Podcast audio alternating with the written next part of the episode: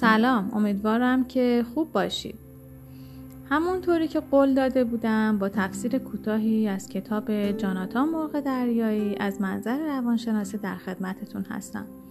امیدوارم که دوستان عزیز فایل های صوتی که از کتاب جاناتان مرغ دریایی در اختیارشون قرار دادم گوش داده باشن و نهایت استفاده و لذت رو برده باشن.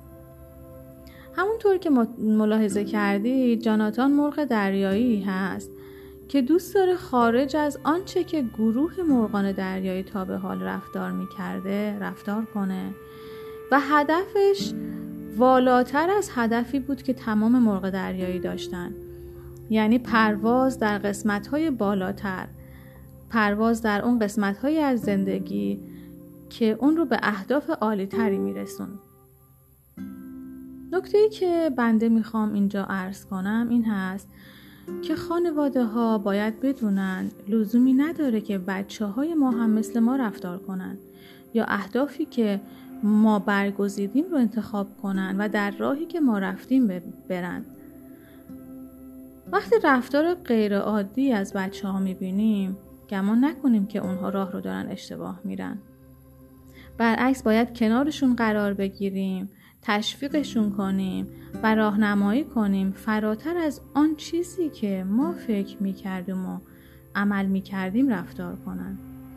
خانواده ها باید بدونن زندگی برای رسیدن به صفتهای عالی تری هست. صفتهایی غیر از نوشیدن و خوردن و خوابیدن.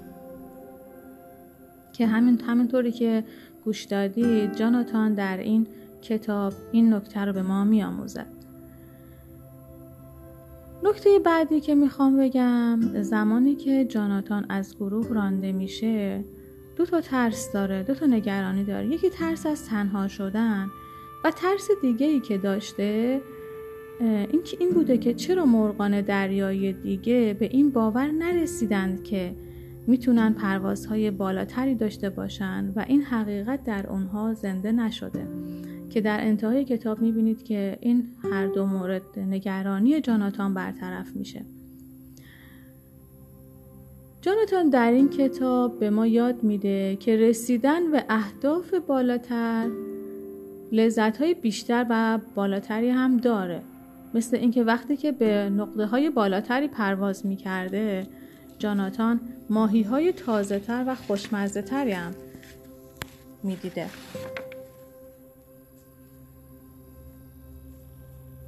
نکته دیگه که برای نوجوانای عزیزم قصد دارم بگم این هستش که هر هدفی که دارید به راحتی به دست نمیاد.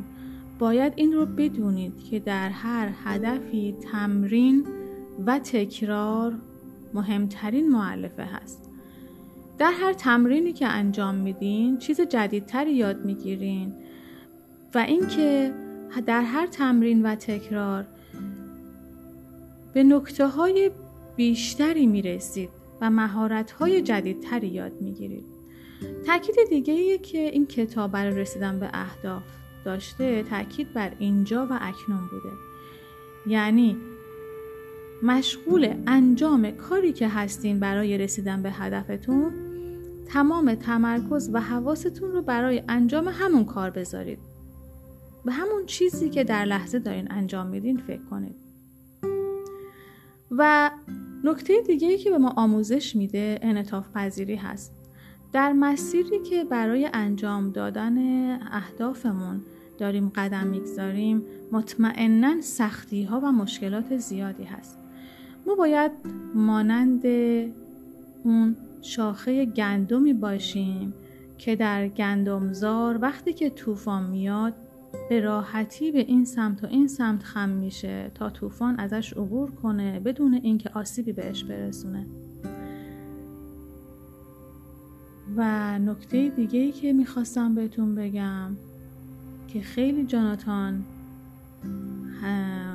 جمله خوبی داشته در این کتاب و آموزش خوبی در این کتاب برای ما داشته این بوده که تاکید داشته که این پرواز رو به دیگر مرغ ها یاد بده.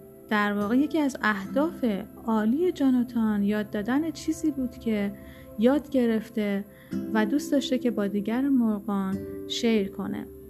همه ما ممکنه وقتی که به یک چیزی رسیدیم یک درسی رو یاد گرفتیم یک عملی رو یاد گرفتیم بذاریمش کنار و دیگه کاری بهش نداشته باشیم و خودمون استفاده کنیم. در حالی که آموزش اون به دیگران در واقع یکی از اهدافی هست که ما می‌تونیم داشته باشیم و انگیزه خوبی برای یادگیری مهارت دیگه به ما میده. امیدوارم که حرف های من در مورد این کتاب برای شما مفید باشه و اینکه در آینده با معرفی کتاب های دیگه و همچنین تفسیرهای دیگه در خدمت شما هستم. ممنون از همراهیتون.